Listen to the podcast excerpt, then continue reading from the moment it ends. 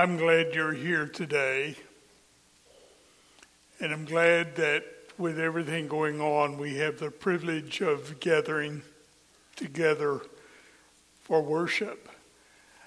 Uh, these are strange, strange days. And what a time, what a time to focus again on the significance of the coming of Christ into our world. Open your Bibles to the most familiar of the Christmas stories in Luke chapter 2, verses 1 through 20. Luke 2, 1 through 20. I want to take time to read all these verses because they, they really capture the flickering of the candles here for us. This is indeed the Word of God. Now, in those days, there went out a decree from Caesar Augustus that a census be taken of all the inhabited earth. This was the first census taken while Quirinius was governor of Syria, and everyone was on his way to register for the, the census, each to his own city. Joseph also went up from Galilee, from the city of Nazareth, to Judea, to the city of David, which is called Bethlehem, because he was of the house and family of David, in order to register along with Mary, who was engaged to him and was with child. While they were there, the days were completed for her to give birth. And she gave birth to her firstborn son, and she wrapped him in cloths and laid him in a manger because there was no room for them in the inn. In the same region, there were some shepherds staying out in the fields and keeping watch over their flock by night. And an angel of the Lord suddenly stood before them, and the glory of the Lord shone round about them and they were terribly frightened. Don't you know they were?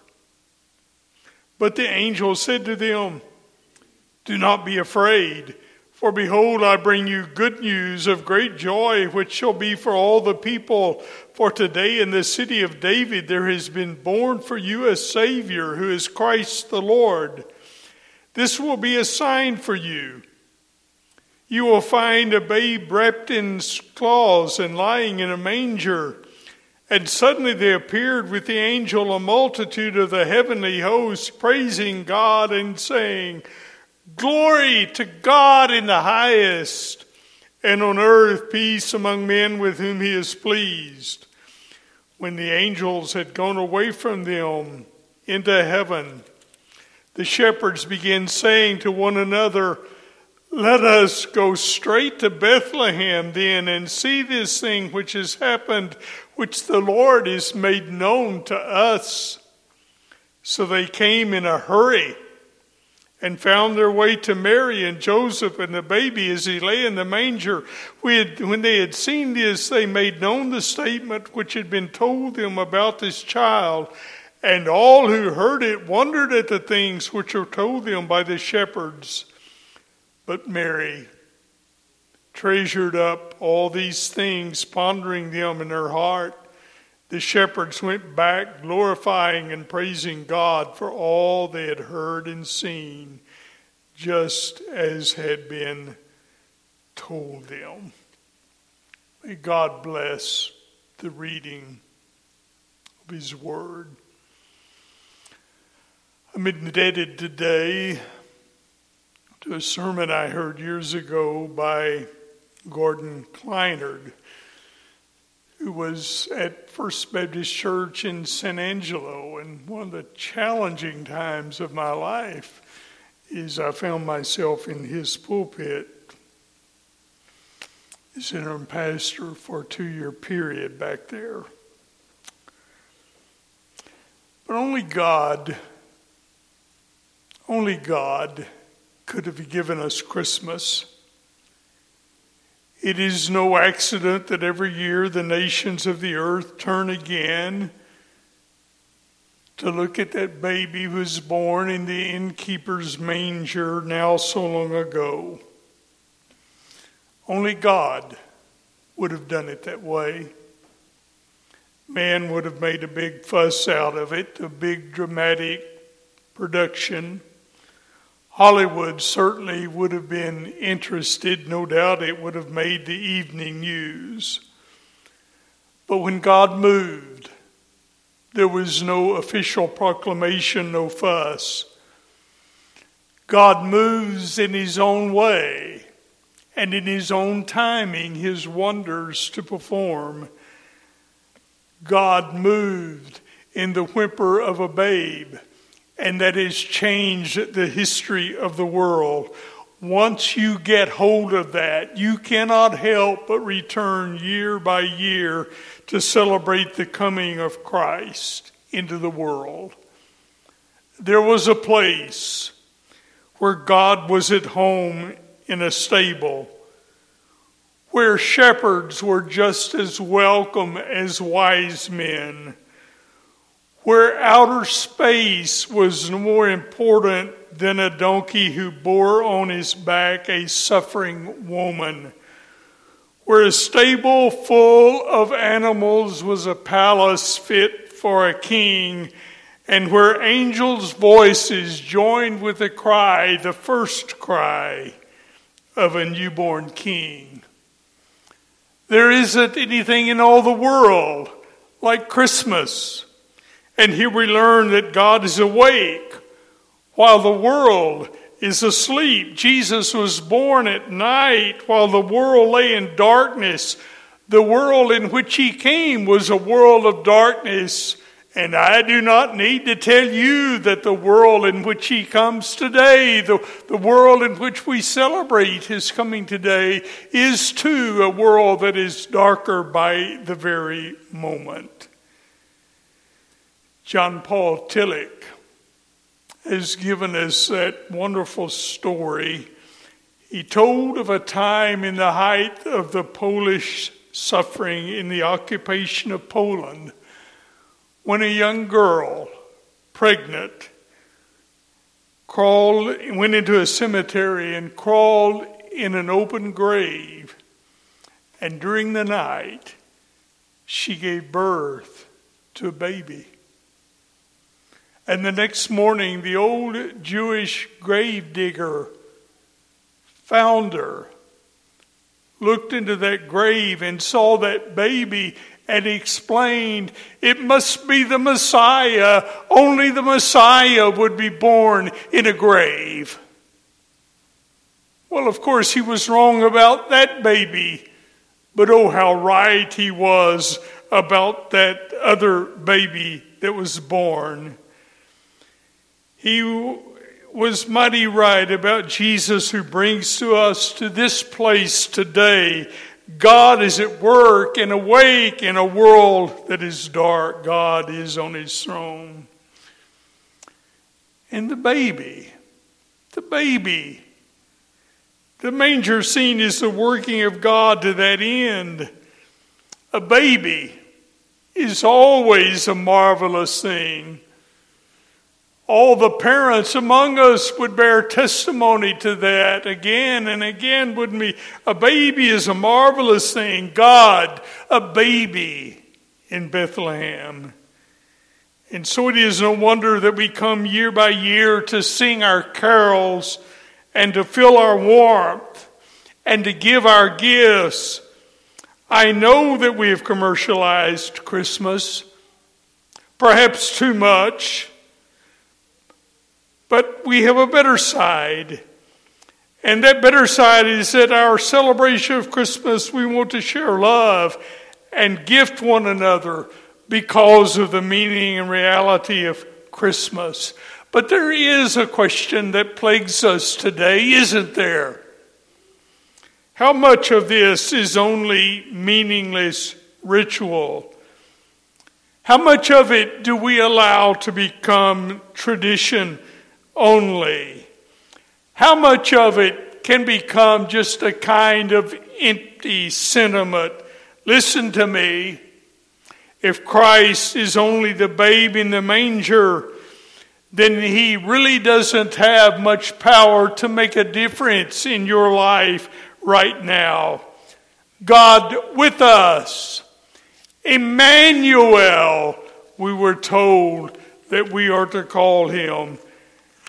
But Luke also says, and Jesus increased in wisdom and in stature and in favor with God and man. The child grew. In just a little while, he was taken to Egypt. He learned from the rabbis. He grew up he learned the sound of the wind in the streets. He learned the price of sparrows in the marketplace. He learned how to put new patches on old garments.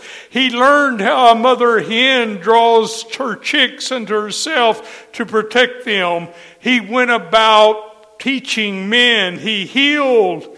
He was placed on a cross. He died. He was buried, but the grave could not hold him. He is alive today in our world. A strange thing, really. We, we adore this baby in the manger, but we may have a little more trouble dealing with this grown man who preached the Sermon on the Mount. We must not leave him in the manger Oh, the manger was full. But the story is so much more than that. You see, if we leave him in the manger, then the day after Christmas, it's over again for another year. But the Christ, the Christ of the manger, is the Christ of our lives today. The Christ of the manger is the one who comes to indwell us and enable us to live even in these trying times. The Christ of the manger is the one who gives us hope today, this morning. You see, if he doesn't make a difference in our world as our world is right now, he really doesn't make any difference at all. Let him out of the manger. Let him out of the manger, or you'll never really understand the incarnation. You see, the miracle of Christmas is that God came in human flesh. The miracle of Christmas is not that he was born of a virgin, though indeed he was. The miracle of Christmas is that he was born at all. God was coming to our world to take the form of human flesh. Of course, that means God's revelation of Himself to us. Christmas is not unique because God visited with man. God had visited with man time and time again. Christmas is not unique because God spoke to man. God had spoken to man time and time again. The uniqueness of Christmas is that here is the final, the complete revelation of God to man. You remember John said it like this In the beginning was the Word, and the Word was with God, and the Word was God. And the Word was made flesh and dwelt among us, and we beheld His glory, the glory as of the only begotten of the Father, full, full of grace and truth. The writer of the Hebrews said, God, God who at sundry times and in divers manners spoke in times past unto the fathers by the prophets, has in these last days spoken to us by his Son, whom he has appointed heir of all things, by whom also he made the world. Paul said, God was in Christ reconciling the world to himself. Here is the uniqueness of Christmas. Here is the uniqueness of Christianity. This is a thing that makes Christianity much more than just religion. You see, religion tells the story of a man who's searching after God. Christianity tells the story of a God who's searching after man. Christmas is a story of a God who's looking for you and for a relationship with you. Christmas is a story of a God who wants you to spend eternity with Him. That is Christmas. And our relationship with God is not shadowy. Christmas is not only for a lofty set of ideals. It is God coming to earth to dwell among men. It is a personal faith in a person. It is an unswerving commitment to a unique way of life. That is Christmas. And if you leave this Christ in a manger, you'll never come to grips with Emmanuel, God with you. God with us in the miracle of his coming. God with us in the lowly. God with us in the family relationship. God with us in the toils of everyday life. God with us in the labor of men who work with their hands. God with us in a boy who works beside his father God with us in the temptations, God with us making his demands upon our life. On the cross, God with us bearing our burdens and forgiving our sins. In the grave, God with us in the very depths of death. In the resurrection, God with us to give us life. God with us now and forever. Jesus said, I am with you even until the end of the ages. And you see the manger. The manger is not the end, it's the beginning. We do not have a manger religion. We have a religion of a cross and an empty tomb and a coming again Lord. Christianity is a global gospel without the boundary of time. Let him out of the manger so you can grasp the truth that God indeed is with you, even in 2020, and God will be with you in 2021 and you cannot beat the timing of God.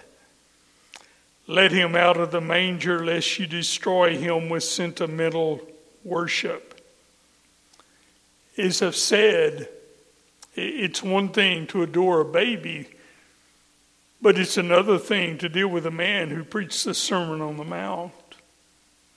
We come to worship the Christ at Christmas who would not adore a baby, especially if we're told that baby is the Son of God. But you must hear this man speak. You must come to know him. You must watch him at work, and suddenly it may not be so easy. Has it ever struck you that not one time in all the pages of the Bible did Jesus speak of his birth? So far as I can tell, you cannot find a single instance where our Lord ever spoke about his birth. I wonder, I wonder if by his silence he's trying to tell us he did not want sentimental worship of a manger, but the living of a dedicated life to which, in which he makes the difference. Jesus was never really comfortable with sentimental worship.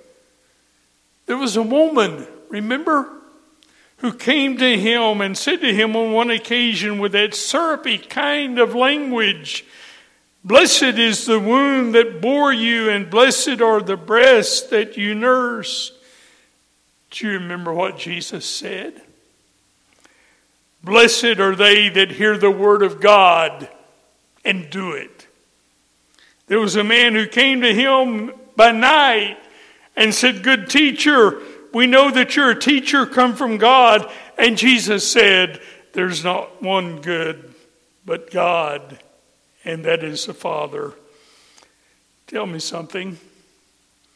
If you really wanted to honor your mother, would you create a day in which you celebrated her birth? Or would you live a mother honoring life? Think about it. We're guilty of sentiment and sentiment only when we worship a babe at Christmas and know nothing of a life of discipleship. We're guilty of sentiment and sentiment only if the selfishness of Scrooge is somehow out of place in December, but a regular part of our lives in the months of May or June or July. If hungry, hunger is wrong at Christmas, it's wrong the other months of the year as well. The Messiah has come, and sin is always wrong, and love is always right. The Messiah has come, and selfishness is out, and worship and adoration are in. War, hatred, bitterness need to go to be replaced by love and service. And you see, when we keep him in the manger, we destroy what he came to do. We do more. We do more. We have to than worship a baby. We come to give ourselves. That leads me to say, let him out of the manger, or you will miss what Jesus can do for you personally. The only Christ who can really make the difference for you is the one you experience personally for yourself. The only Christ who matters is the Christ of this moment today. You see, the baby in the manger is a God who comes to make a difference in our life and our experience right now. The reason we gather today in His name is because of the difference that He makes. The source of the music of our lives comes from Him. He's not a historical figure only. He's a personal, personal Lord. Do you know the name Leslie Weatherhead? Leslie Weatherhead was a controversial Methodist preacher who wrote a book entitled The Christian Agnostic. Uh, I've never really understood what a Christian agnostic could be. It's a strange kind of book, and it makes you wonder about this man until you come to that place in the book where Weatherhead tells about his life. And here's what he says As a child of nine, I made my little act of dedication to him. On January 3rd, 1903, and determined that I would serve him the rest of my life. I remember writing it down in my new diary. I failed him thousands of times since then, but I've never had any doubt that my heart was healed, enthralled by him, and I've never had any peace outside the will of Jesus I've never known joy outside the joy of my personal communion with Him. That's it. That's what I'm talking to you about. That's what Christmas is all about when you come to Him and say, My Lord and, and my God. Back in my latter years of college and first year of seminary, I, I found these words written by Andrew Blackwood. Andrew Blackwood was a well known Presbyterian preacher, and here's what he said Jesus, what have you done to us? We wanted a pet kitten, and you turned into a tiger. We like you the way you were. Why couldn't you leave us alone? We wanted you to show up when we wanted you to make us feel good. We wanted a pretty church for weddings and funerals and baptisms. We wanted the cute Easter bunny hopping across the lawn. We thought religion is good for the kiddies. All of a sudden, you've turned against us. We wanted peace, and you brought us a sword.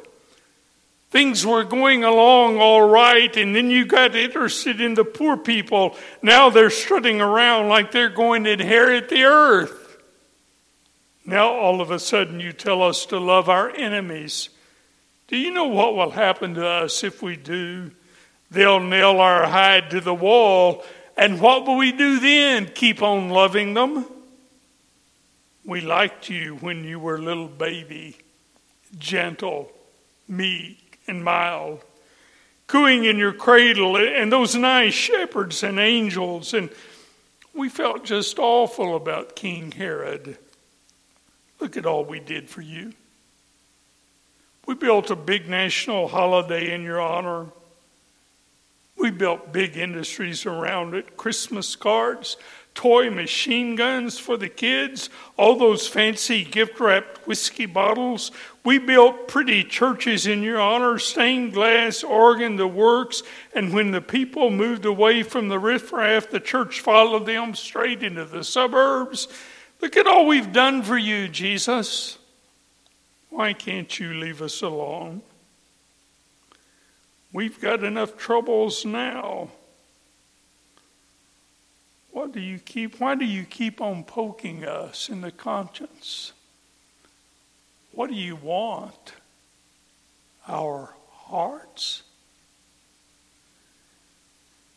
And that is exactly what he wants. That is exactly what he wants. The manger? Yes. God incarnate, yes. God coming to our world, and God even coming today to my world. Does he have a place in your heart? Then look to him, trust him, praise him, worship him at Christmas. And that's what we're going to do in just a moment. A familiar Christmas hymn. We'll sing it to Him. We'll celebrate Emmanuel, God with us. If you've never had the joy, if you've never had the joy of saying, Lord Jesus, come into my heart Take that opportunity today. If God touches you, make your way down the aisle and here to the front, and let me have the joy of helping you know that you know Him. Make this your offering to Him and make it your commitment to the Christ who was born, who lives, and who lives in our hearts and our lives today not in sentiment, but in the changing of life itself. God, thank you for giving us this time. We come to you now to sing. Would you hear our commitment voiced in song? And Lord, for those whom you may be calling for public response or public prayer, or whatever you have for us today, make us obedient to you, for we ask it in the name of Christ our Lord. Now let's stand together. Let's sing together in joy, and as God touches your heart, I'll meet you here at the front.